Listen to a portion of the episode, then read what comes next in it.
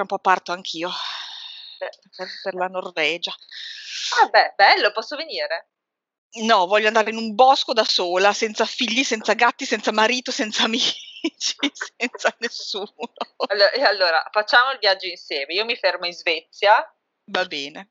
Perché che, proprio in che, Svezia? Perché? A caso, a caso, che è un po' più giù, così dopo tu il resto del viaggio te lo fai per i cavoli tuoi che io non ci sono più.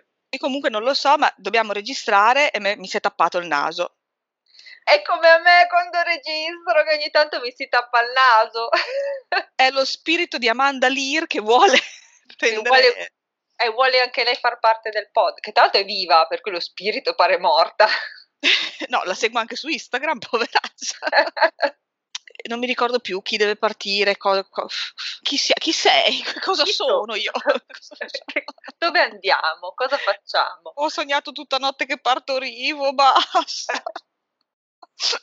Non lo so se è un bel sogno questo, non credo. No, avevo l'ansia, anche perché dovevo andare da Goles e dovevo chiamarlo per dirgli che non ci andavo, ma non riuscivo. Vabbè, che, a che puntata siamo? Siamo alla terza puntata.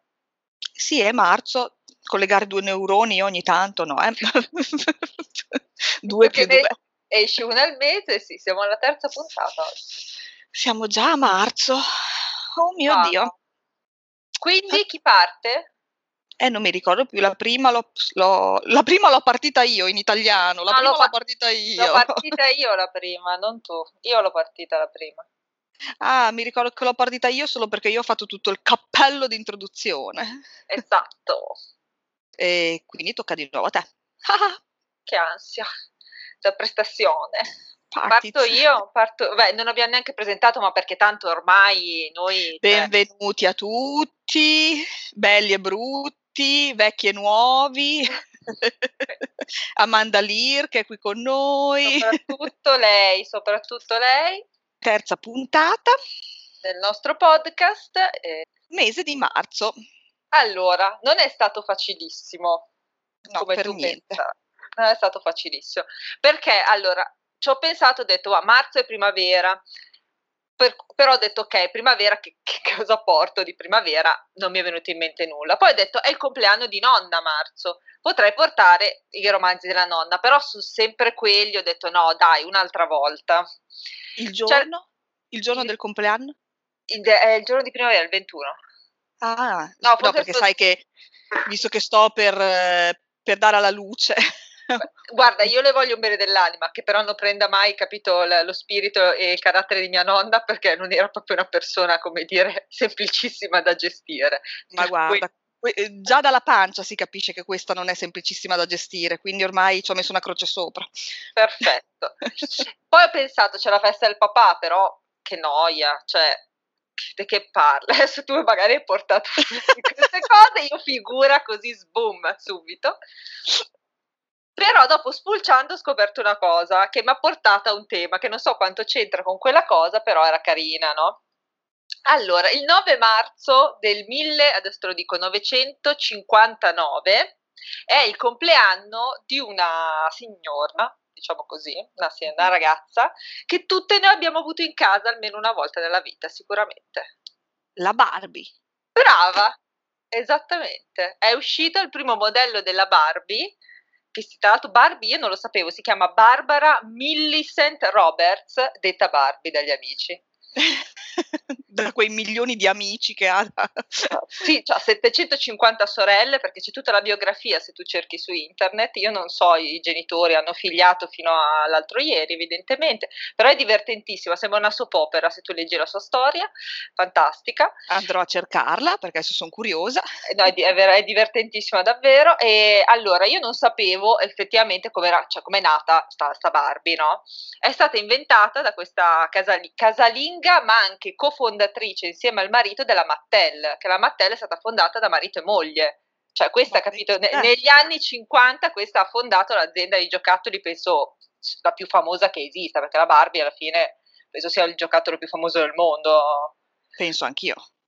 Ha cofondato la Mattel col marito e siccome aveva visto che sua figlia faceva fare i ruoli di adulti a queste bamboline, sai quelle fatte di carta che tu vestivi? Insomma, magari le hai sì, usate te. Le adoravo, mi piacevano un sacco. È carinissime. Io penso che gli disegnavo i vestiti, li ricalcavo e poi glieli disegnavo i vestitini a queste. Vabbè, tu avanti anni luce, io pigra anche da piccola, quindi a volte me li facevo ritagliare da mia madre perché non volevo no, neanche vabbè. tagliare.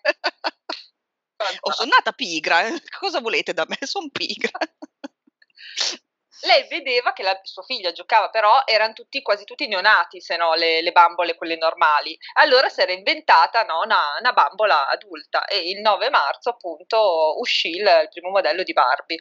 Per cui ho pensato che belli gli anni 50 americani, no? Parliamo di tutte quelle belle famiglie sfondate degli anni 50 americani, i romanzi in cui ci sono queste famiglie americane che chiaramente la tragedia dietro l'angolo. Siccome il nostro podcast non è mai niente di allegro, ma sa. perché dici così? Non lo so, questa intuizione dalle ultime due puntate che portiamo sempre della roba un po' pesantina. No. Tra l'altro tutte e due con la maglietta nera oggi, sempre allegre, la primavera, yeah! Soprattutto, yeah, infatti, la prossima volta mi metto la corona di fiori in testa, dai, così. Nella puntata di aprile ha portato dei, dei, romanzi che trattano appunto di famiglie americane, sai, quelle belle famiglie di quei sobborghi americani del, ambientate negli anni 50, dove ci si amava follemente. Tra l'altro io ne avevo un campionario enorme, però mi sono controllata. Ho scelto solo tre libri. Brava. Solo tre. Allora, il primo penso sia il più famoso perché è uno anche dei, dei romanzi più famosi della letteratura americana. È un romanzo del 1961 ed è Revolutionary Road di Richard Yates. Sai che non l'ho mai letto? Forse lo leggerei in un momento un po' più allegro, a parte che a te questa cosa non tocca di solito, no. per, per cui io non sono quella che, oddio, sono incinta, non posso leggere certe cose. No, anche perché sai quali sono le mie letture, quindi.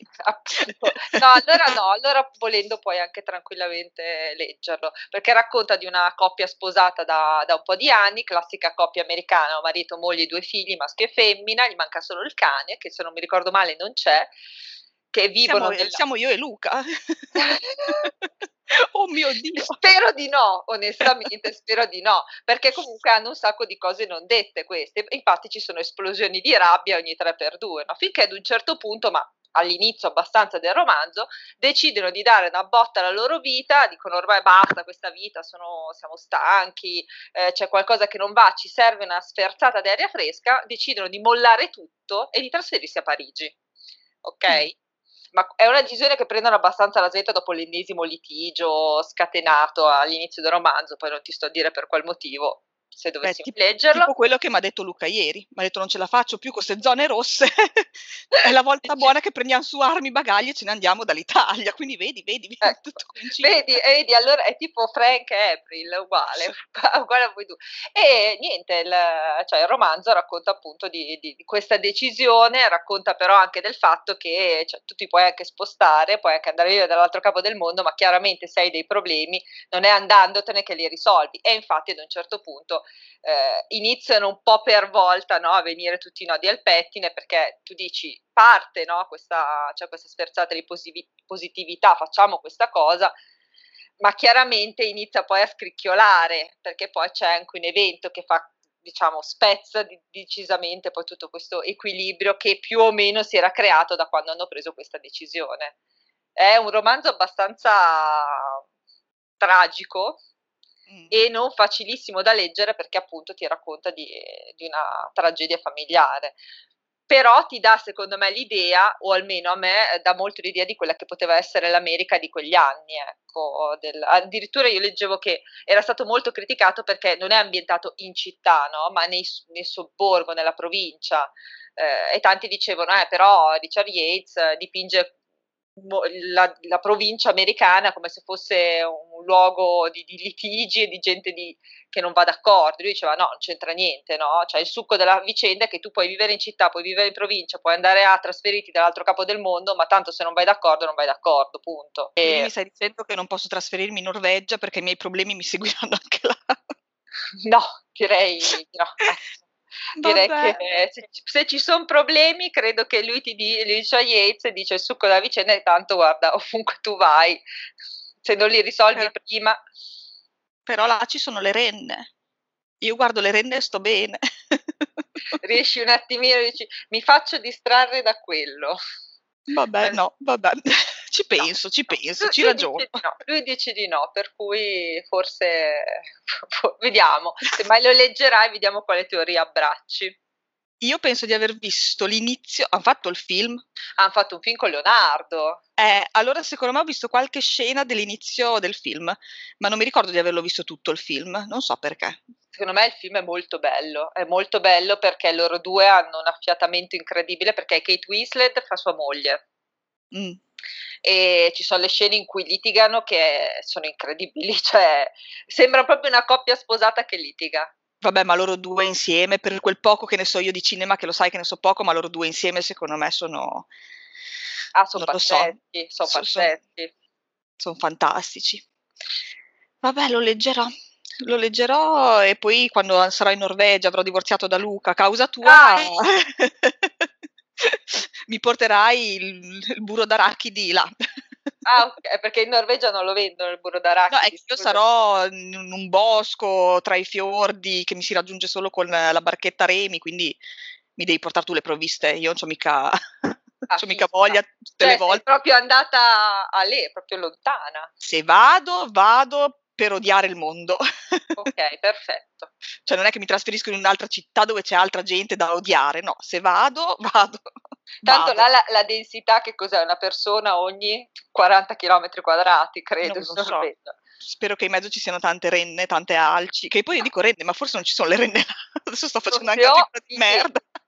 Vabbè, ci sono tanti alberi, quello di sicuro, magari un boscaiolo ogni tanto, ma vabbè, andiamo avanti prima che io degeneri con le mie cavolate.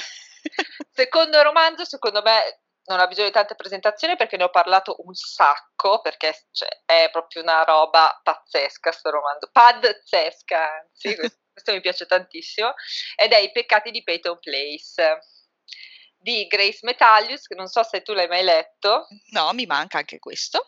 Tra l'altro è stato ristampato non recentissimamente, ma l'hanno ristampato in una nuova, penso anche una nuova traduzione, eh, per cui credo si trovi anche abbastanza facilmente, è un romanzo del 56, questo per cui sempre scritto in un bel periodo di storia americana, pieno di contraddizioni, questo è ambientato un po' prima, però tipo tra il 39 e il 45, non ti sto a raccontare la storia perché in realtà è corale, ci sono tantissimi personaggi appunto di questa, di questa cittadina, da, dal preside all'industriale a quella ragazza più povera, quella più ricca e ci sono tutte varie eventuali sottotrame, un sacco di inciuci, mica inciuci, un sacco di intrighi, un sacco di cose sbagliate che succedono no, tra questi vari personaggi, a parte le storie d'amore, ma dopo ci sono anche delle cose che ti fanno mettere mani ai capelli, omicidi, chiaramente. È un po' soap opera questo, bellissimo, questo bellissimo, lo voglio. Però secondo me è meraviglioso, cioè tu lo leggi e dici è scritto nel 56, ha delle trame pazzesche, cioè se adesso lo dovessero rifare una serie tv secondo me farebbe il boom, perché è incredibile.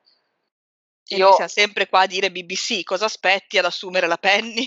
No, eh, ma infatti io non capisco, io ti farei anche un casting veramente pazzesco, dovrei rileggerlo perché l'ho letto tantissimi anni fa, però mi ricordo che proprio ero appassionata, cioè lo leggevo in treno questo libro, me lo ricordo ancora, e ero, mi ero proprio appassionata tantissimo, questa storia è... non riesce a metterlo giù assolutamente. Eh, adesso lo voglio leggere, ti odio, la smettiamo di fare questo podcast.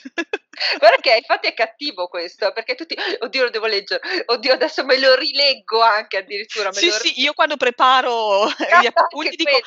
cavoli, ma però che bello, lo voglio rileggere, ma co- bah, smettiamola, non c'è tempo. non possiamo più, non possiamo più, basta, eh, questo, questo podcast finirà qua. che gioia! Noi sempre allegre. esatto, l'ultimo dai, forse è leggermente più allegro di tono mm. e si chiama Diario di una casalinga disperata di Sue Kaufman. Non so se l'hai mai sentito, ma in realtà eh, allora a me lo regalarono per scherzo delle amiche eh, qualche anno fa. Non mi ricordo con anche una dedica un po' stupida. Eh, anche questo deve essere un romanzo scritto negli anni 60, ambientato più o meno in quel periodo, e racconta appunto di questa classica casalinga americana no? De- degli anni 50-60, sai quelle belline patinate, no? ti immagini quelle col bassoio con sul Martini quando rientra il marito, tutte pu, pu, pu, col tacchetto, no? Sì, come me, uguale, sì. cioè tu pensa, siamo passati da adesso sta in ciabatte tuta, con la crocchia, invece loro con sto no, soprattutto il Martini me lo porta mio marito da fuori, non è che io dico che lo raccolgo col Martini. Anche perché lavoro in un pub, che cazzo gli faccio il martini io? No. No, eh, cioè, invece prima erano quasi tutti impiegati, entravano in casa col cappello, appendevano il cappello, ciao cara, tutte così, no? E, e racconta di questa che sì, ha questa vita, solo che ad un certo punto si rende conto che lei vorrebbe anche fare dell'altro, no? Lo racconta al suo psichiatra, il suo psichiatra gli dice del tipo taci e va avanti a fare la calzetta a casa, cioè più o meno questo fa. Ha una relazione extraconiugale da cui vorrebbe di più, ma questo qua gli dà soltanto bastone e stop, perché dice no, senti, bella, è soltanto quello e basta. E per cui lei vaga no, in questi desideri inespressi e, e, e via dicendo. Voglio un... leggere anche questo, ti odio. questo ha un tono, secondo me, legge... cioè, è tragico perché tu dici, Madonna, cioè, ma questa è incarcagnata in questa vita che quando ne potrà uscire? Mai. Che ansia, che ansia. Però te lo racconto forse con un tono leggermente più leggero rispetto agli altri due, no, cioè pestano molto di più sul tragico. Ma Sai chi è l'autore già... di quest'ultimo? Sue Kaufman si chiama. Sue, Sue Kaufman. No, non ho mai sentito né l'autore né... È, in, è edito in Audi questo. Quindi costa anche poco, beh. No, secondo me lo trovi usato sul libraccio perché ci stavo guardando e si trova usato. Hai detto libraccio e non eBay? Che ultimamente tu, tu, ultimamente sei della casa eBay, tutti i libri su eBay. Ah già, è vero, no, non ci ho guardato su eBay, però potrebbe essere che è su eBay. E... la verità che ti finanziano. Magari, mamma mia, sarebbe bellissimo. E quindi questi sono i miei libri da casalinghe disperate, eh? tutti, quasi tutti questi parla dai, no, non, non, così tragici, su, sei quasi primaverile. Beh, beh, leggi Revolutionary Road, insomma, è, ma anche Peyton Place eh, non è... Ci, ci, sono dei risvolti parecchio, parecchio pesanti. Eh. Li leggerò un giorno quando sarò in Norvegia tra i boschi col burro d'arachidi e il boscaiolo. E vabbè soprattutto il boscaiolo. Che non mi deve distrarre però mentre leggo perché sennò no, lo infatti, infatti fai come l'amante qua della casalinga, no? Che è Bettina. Dice, Bettina si chiama? Betti, sì, eh, non mi ricordo, cioè io l'ho letto perché non me lo ricordavo il nome, sono onesta, però c'è scritto Bettina. Bellissimo Bettina, mi piace, voglio chiamarmi Bettina d'ora in poi. Anche te. Bene, sai che io ho penato molto con marzo. Sì, infatti sono curiosa di sapere cosa hai cicciato fuori. Ho penato molto perché non trovavo nulla, cioè in verità ci sono 1250 compleanni, anniversari, cioè c'è un sacco di roba, ma ho penato perché evidentemente io sento già arrivare quel periodo dell'anno che odio. a giugno come farai esattamente? Eh, ma eh, a giugno col fatto che ci sarà l'odio vero porterò dei libri, cioè ce li ho già presenti, dei libri belli Vabbè, esatti cruenti. Stay tuned allora diciamo. Invece adesso è quella via di mezzo in cui mi piace, perché non è che non mi piaccia la primavera, però già sento oddio le temperature che salgono, oddio il caldo, oddio odio il mondo, voglio andare via da qua. E ma è sempre una gioia. Io, è, è, per quello che la gente dice che è il tuo podcast, perché quando comincio a parlare io spengono, perché io porto Mi allegria. Putti, infatti, può, cioè tipo coriandolo, così ma aspettate, aspettate perché da settembre poi ricomincio a essere più allegra, eh, come Morticia. E, ehm, e quindi niente, trovavo tanti appigli, ma erano tutte cose singole che mi riportavano magari a un libro, ma solo a uno, non, non riuscivo a trovare qualcosa che mi, mi, ispirasse. Quindi alla fine mi sono buttata sulla banalità, che però ha tirato fuori tre libri di cui sono contentissima di parlare. Quindi alla fine, e la banalità è il fatto che a marzo c'è la festa della donna. Cacchio, quello non ci avevo pensato, l'ho proprio Come scartato. No? no? l'ho scartato proprio. Ah. proprio e quindi ho detto parliamo di tre scrittrici ah.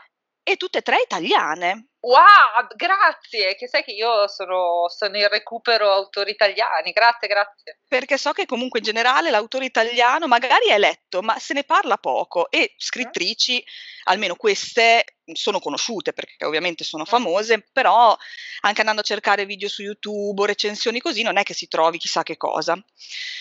E la prima di cui voglio parlare è Silvia Avallone. Uh-huh tra l'altro quando ho visto classe 1984, quando è giovane, è giovanissima, ha già scritto quattro romanzi, mi viene da piangere. Cioè, c'ha, eh. quasi, c'ha quasi, la mia età. Cioè, eh. no, è un po' più vecchia di me, poco poco. Eh.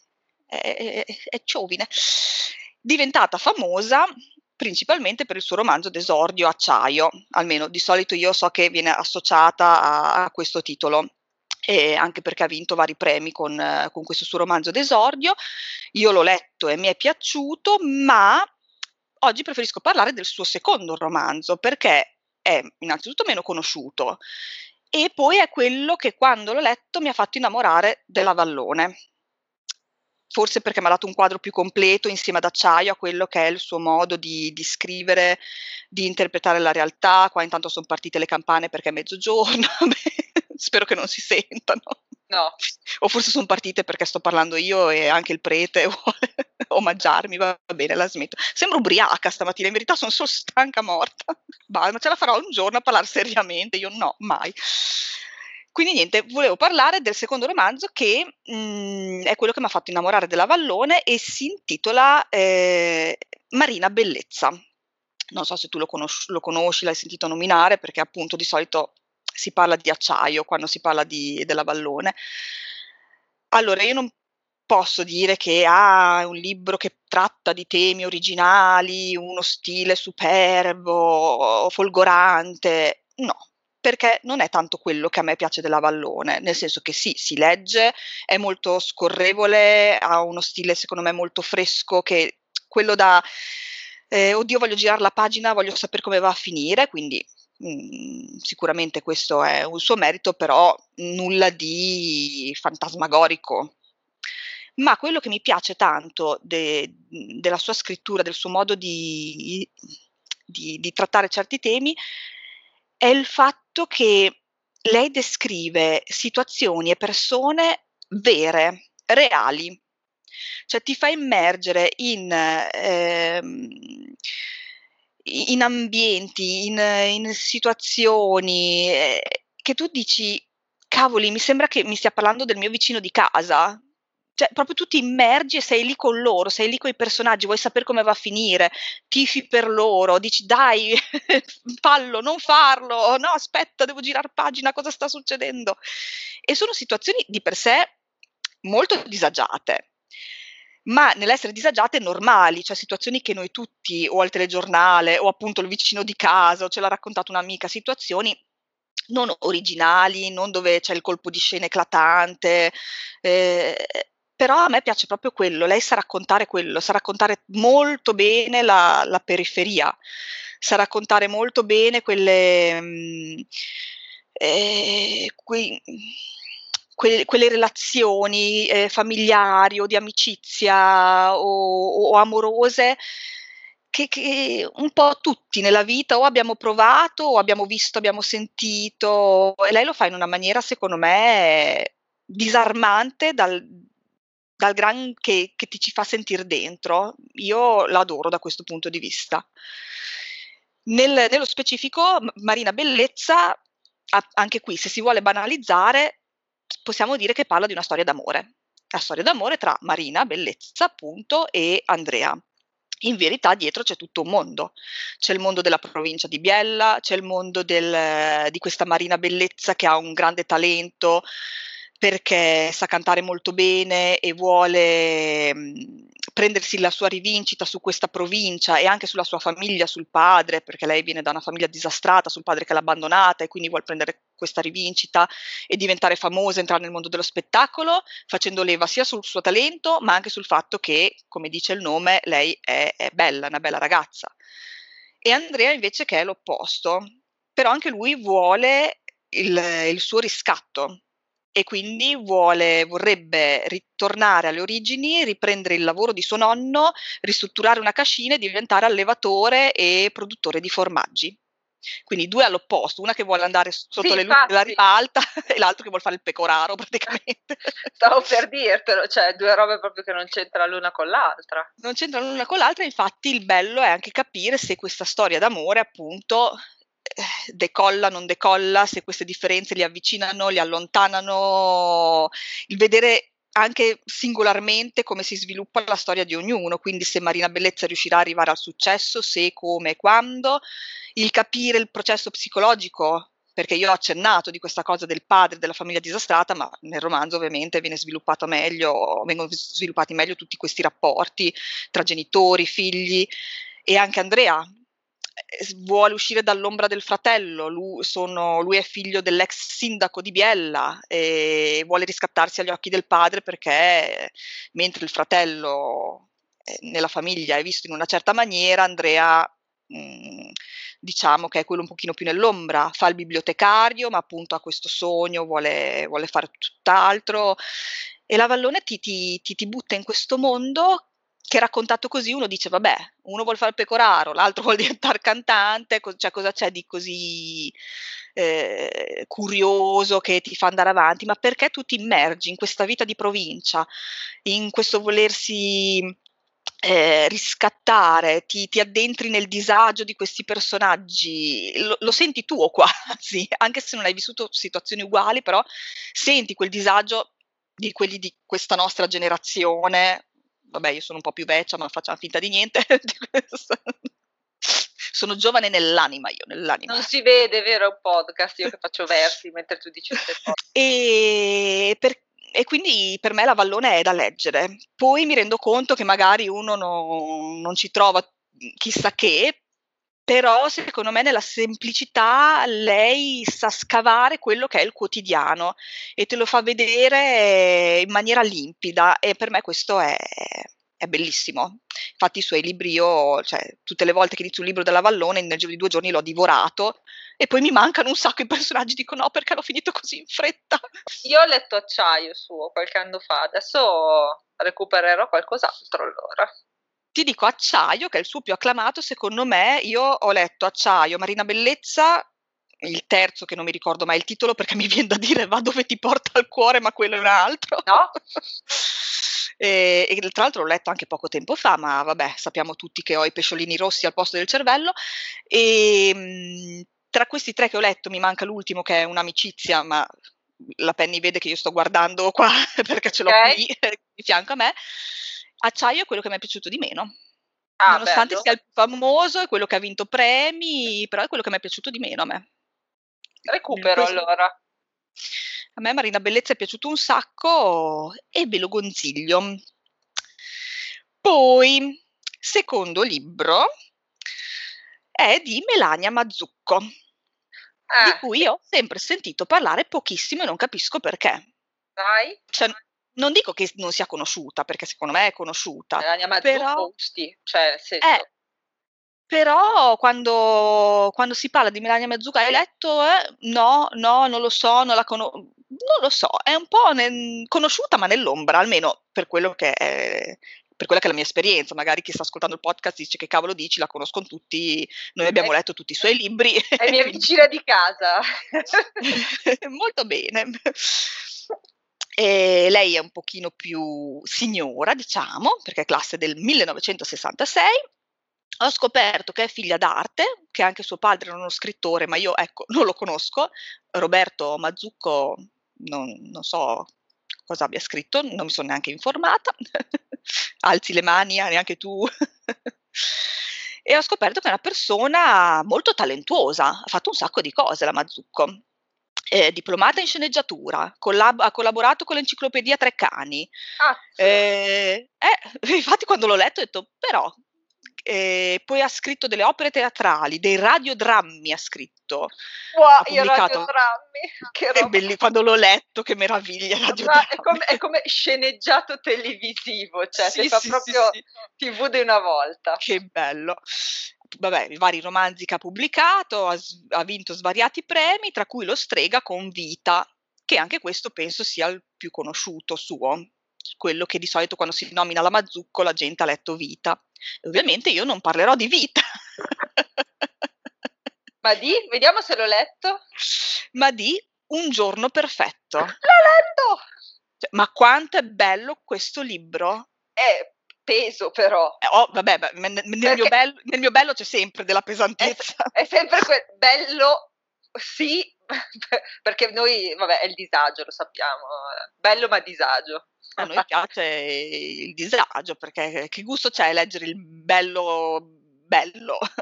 No, è, be- no, è bello, però fischia a me questo lì, io, io l'ho conosciuta con questo libro. Sì, sì, sì, io l'ho conosciuta con questo titolo, poi dopo ho letto anche Vita, che è stupendo, però per me è un giorno perfetto. Non l'ho letto io Vita. Ah, leggilo perché è bellissimo anche quello. Tut, tutt'altro genere, tutt'altra, tutt'altra cosa. Cioè, non che non ci sia del disagio, eh. Ah. Ah, ok, perfetto. Io stavo per dirti che bello, almeno non c'è il No, disagio. perché parla di emigrazione ah. da, dall'Italia all'America, quindi okay. no. Però un giorno perfetto, sì, mhmm, sono quei bei libroni disagiati. Non so perché, ma mi viene da associare questo libro ai mhmm, libri di Ammaniti. C'è quel fondo di disagio, un po' quei personaggi che sono disagiati, li odi, ma nello stesso tempo dici, ma forse un po' ti capisco. È che Ammaniti secondo me è un po' più grottesco ogni tanto sì. nel raccontarli, invece lei secondo me è molto più realistica, perché qui c'è un personaggio che io penso me lo ricorderò forever. Eh, forse chi è, adesso ci arriviamo. Un giorno perfetto che insomma, cioè, è, è una, purtroppo rappresenta una categoria di essere umano che, di cui sentiamo molto parlare comunque. Sì. Comunque, di cosa parla Un giorno perfetto? È un romanzo del 2006. La storia parte in una sera di maggio a Roma e si sentono degli spari. non far quella faccia, eh ti, sto, ti, ti, sto, facendo tornare su. Eh, ma sì, eh, perché mi torna in mente quando l'ho letto. E da questi spari poi c'è un flashback di 24 ore dove la Mazzucco eh, introduce vari personaggi che all'inizio sembrano tutti lontani l'uno dall'altro, vite che cosa c'entrano l'una con l'altra, non si sa, in verità poi c'è un filo rosso che eh, più si va avanti a leggere e alla fine, arrivando alla fine del libro si capisce che sono tutti personaggi collegati tra di loro e per me in una maniera magistrale, nel senso che sono personaggi caratterizzati benissimo, mh, a partire da ci imbattiamo nel, nel, politico e quindi con tutte le sfaccettature del uh, tipico politico italiano e mi, qua mi fermo, se no mi parte la, la, vena polemica, quindi sto zitta, visto anche il periodo che stiamo vivendo, la moglie del politico che lo tradisce, non dico con chi perché già dire che lo tradisce per me è super spoiler, guardate come sto diventando brava che faccio anche un po' di spoiler. Cioè, tu è il contrario, infatti ti devi sforzare di dire. Sì, io mi devo sforzare. Il figlio del politico che è un super comunistone ma che non si stacca dai soldi di papà. Poi c'è il professore omosessuale, c'è la famiglia disastrata, il padre con dei grossi problemi che non riesce a mh, mm, lasciare la moglie, non dico altro, ci sono vari personaggi, secondo me possono sembrare molto ehm, cliché, perché è vero, sai, il politico che è così, la moglie del politico che è cosà, il figlio comunista che però possono sembrare, però secondo me lei li descrive, a parte che cliché, ma questi cliché esistono, quindi cioè... Esatto, stavo per dirtelo, sì, cliché però cioè, ci sono, penso che tipo il figlio di papà comunista, so, cioè, quello nella mia scuola, uh, così, no? E il politico fatto in quel modo, cioè alla fine li abbiamo incrociati tutti, eh? Infatti, e poi secondo me sono descritti in una maniera fantastica, cioè lei ha una penna sublime, mh, ha un modo di descrivere, di intrecciare, anche questo è un libro che io mi sono mangiata, l'ho adorato e appunto arrivi alla fine del libro che ti ricolleghi agli spari dell'inizio, eh, capisci come sono collegati tutti questi personaggi tra di loro, mh, dei collegamenti pazzeschi secondo me, nel senso che cioè, nulla di eclatante, però comunque si vede che è una trama studiata, che non sono buttati lì giusto per arrivare alla fine, no, mhmm, c'è tutto un intreccio ben congegnato e, e si parla di, anche qui, come la Vallone, in maniera diversa, ma come la Vallone di, di realtà, se vuoi, banali, ma nello stesso tempo talmente reali che appunto a volte possono sembrare mh, addirittura scadere nel cliché, ma invece secondo me se scritte bene come scritte da loro ti, ti, ci immergi e dici cavoli sì è vero è vero si parla di tradimento di stalkeraggio di, di rapporti amorosi non tanto idilliaci di persone che non riescono ad accettare un no mm. di ossessione verso l'altra persona, si parla di una Roma cupa, sordida, malata, che bello, che meraviglia la che primavera. Ma gli uccellini che cinguettano, no. Non si sentono perché ci sono gli spari in sottofondo, ma ci sono. Ah, già, già, già. Eh, me lo ricordavo. E mh, mm, da questo libro è stato tratto un film di Ozpetek, il mio Ozpetek che io amo tanto. Il mio Ozpetek? Non, non, me lo ricordavo, pensa a te. La, la, regia, la, regia, è sua e io lo amo tanto, lo sai che ho un debole, però lo seguo anche su Instagram, tipo stalker. non me lo ricordavo che era suo, giuro è suo e tra i vari attori ci sono Stefania Sandrelli che io adoro, Isabella Ferrari e chi c'è? Dillo, dillo, chi c'è? Dai, che Valerio Mastandrea! Che secondo me fa il pers- cioè è perfetto mh, nell'interpretare il personaggio tra i più disturbati del libro.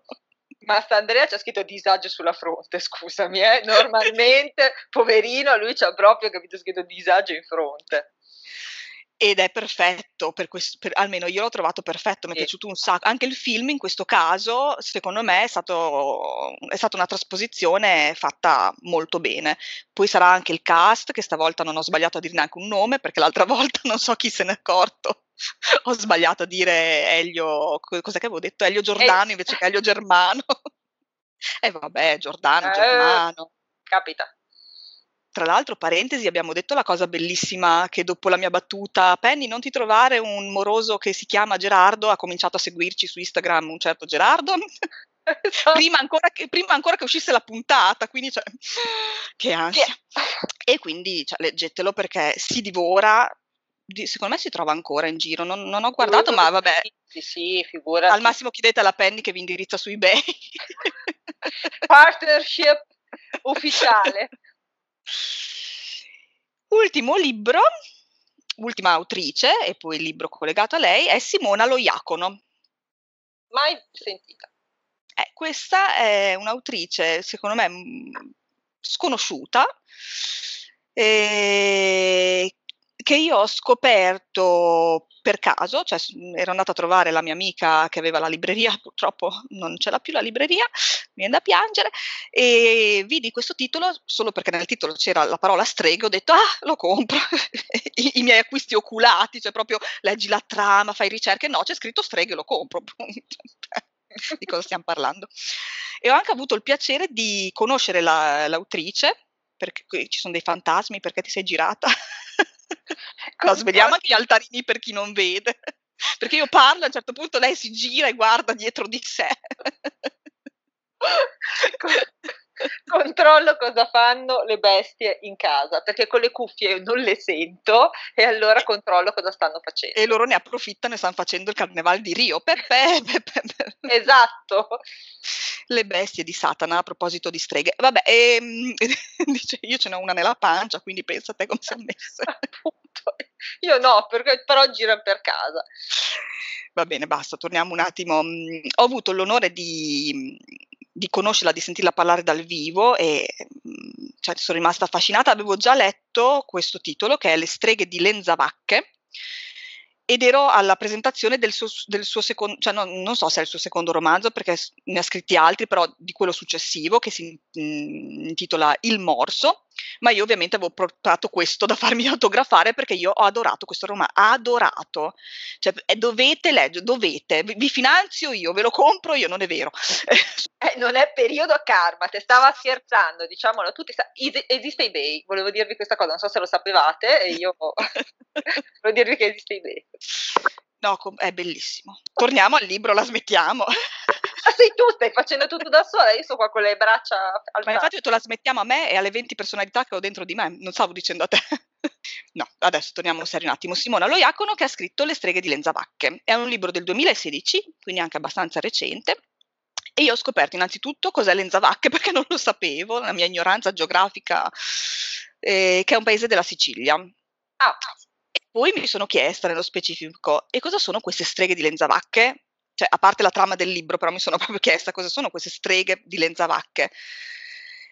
Praticamente sono un gruppo di donne che nel 1600 si sono riunite in una casa ai margini del paese di Lenzavacche e per condividere la loro vita tra di loro perché erano accomunate da eh, varie situazioni che le avevano rese emarginate tipo erano mogli abbandonate, donne gravide senza ovviamente sapere, ho visto una coda, senza sapere chi, chi, fosse il padre, oppure il padre si sapeva chi era ma si era dato alla macchia, figlie reiette, insomma donne che immaginatevi nel 1600 mh, mm, non erano proprio viste di buon occhio e quindi si erano mm, radunate in questa casa per vivere tra di loro e supportarsi tra di loro e per condividere anche tra di loro eh, la, la, passione per la letteratura, per i libri, che anche questo nel 1600 è una cosa...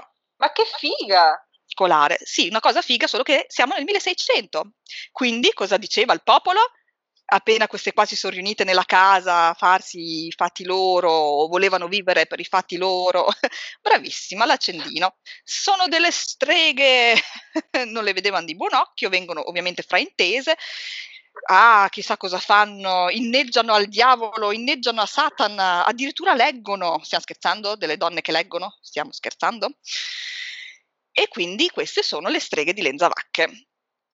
E nel libro ci viene presentata invece una situazione familiare ambientata nel 1938 altro periodo fantastico della storia, 38, il fascismo, yeah, yeah, yeah. Allegro. Allegrissimo, ciao Secco, che compari nello schermo. Sembra che la mia casa sia una stalla comunque da come la stai descrivendo. Prima una coda, poi il cane. Cioè. Finché non arriva il pastore a mungere le pecore. Mi fermo qua, va bene. Brava. Allora, il libro eh, è ambientato nel 1938 e seguiamo le vicende di una famiglia particolare perché è composta da Rosalba, che ha un figlio che chiamerà Felice, e c'è anche la nonna Tilde. Quindi sono queste due donne da sole con il figlio di, di, di Rosalba. E mh, mm, rivendicano una discendenza da queste streghe di Lenzavacche, quindi è per questo che c'è il collegamento con la storia delle streghe di Lenzavacche.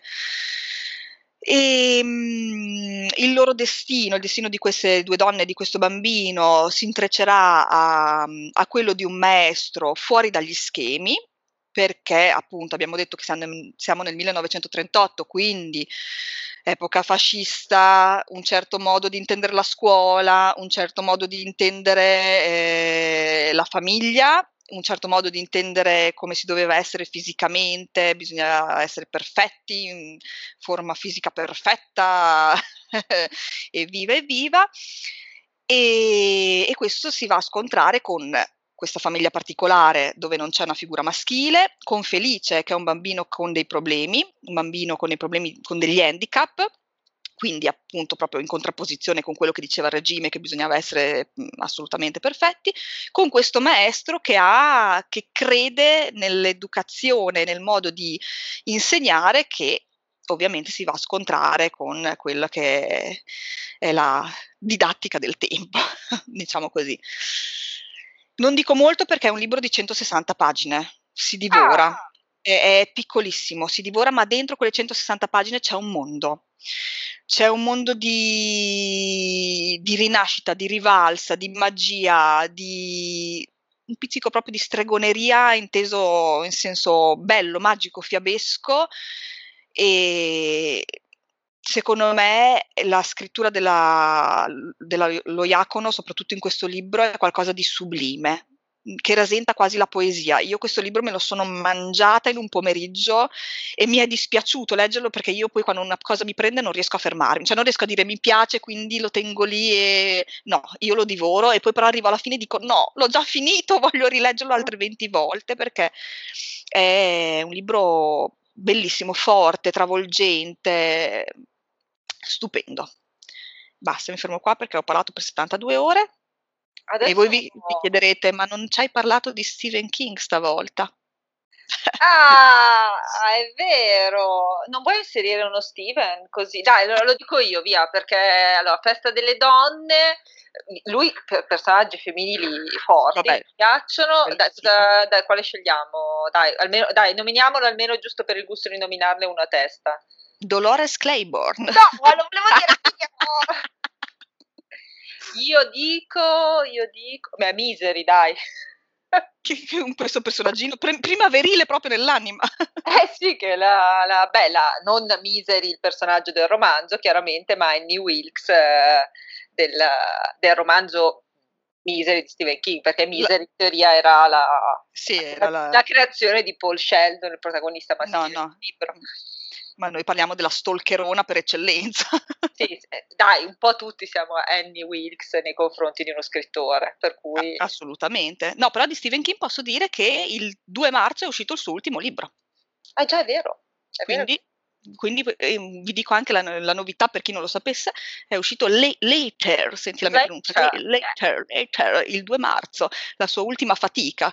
Questo qua cioè, mi sta mandando in bancarotta perché scrive 70 romanzi all'anno, porca miseria. Si urca veramente. Sai che infatti era per quello che aveva creato lo pseudonimo, perché c'era il suo editore che gli ha detto o ti calmi o ti calmi.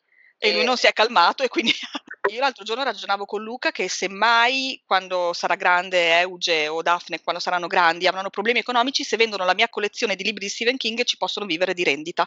Perché tra roba... Chi è entrato? Il fantasma? Formaggino? No. il pastore? È arrivato il pastore, dovete andare a mungere. Presto, salutiamo tutti. Non posso dirla la battuta che mi è venuta in mente, scusa. L'abbiamo pensata tutti, non ti preoccupare. Comunque niente, se c'è un ladro tra di voi, in casa mia l'unica cosa di valore sono i libri di Stephen King, quindi non dovevamo andate, dirlo. Andate diretti nella libreria, non cercate altra roba perché soldi non ce n'è qua. Non ce n'è. Non ce n'è Covid e non ce n'è sorti. No, c'è una mazza, c'è solo Stephen King nella mia vita. Cosa ridi? L'ho anche sognato, lo sai che io lo amo. Sì, sì, no, infatti, infatti, eh, solo che non si può dire neanche questa cosa. E, allora, noi vi salutiamo, vi auguriamo buone letture e come sempre siamo su Instagram. Yes. Perciò se volete anche consigliarci dei, delle tematiche, visto che ogni tanto noi siamo in difficoltà, se vi viene in mente qualcosa per il mese di aprile, noi siamo tutto orecchi. Se ascoltate il podcast e vi va di segnalarlo su Instagram, noi siamo molto felicione. Assolutamente. E buona, buona Pasqua. Buona Pasqua, esatto. Vabbè, ma ah no, sì, no, non, ci, non credo ci sentiremo prima di Pasqua, nel caso comunque noi lo auguriamo in anticipo. Buona Pasqua e un saluto da Secco che mi sta guardando da, dalla telecamera della Penny mi inquieta un po'. Sai perché? Perché vuole che lo porti fuori, ecco perché. Cioè, hai ragione, hai ragione, Secco ha parlato troppo, hai ragione, andate a fare la vostra passeggiata. Va bene, tanti saluti a tutti.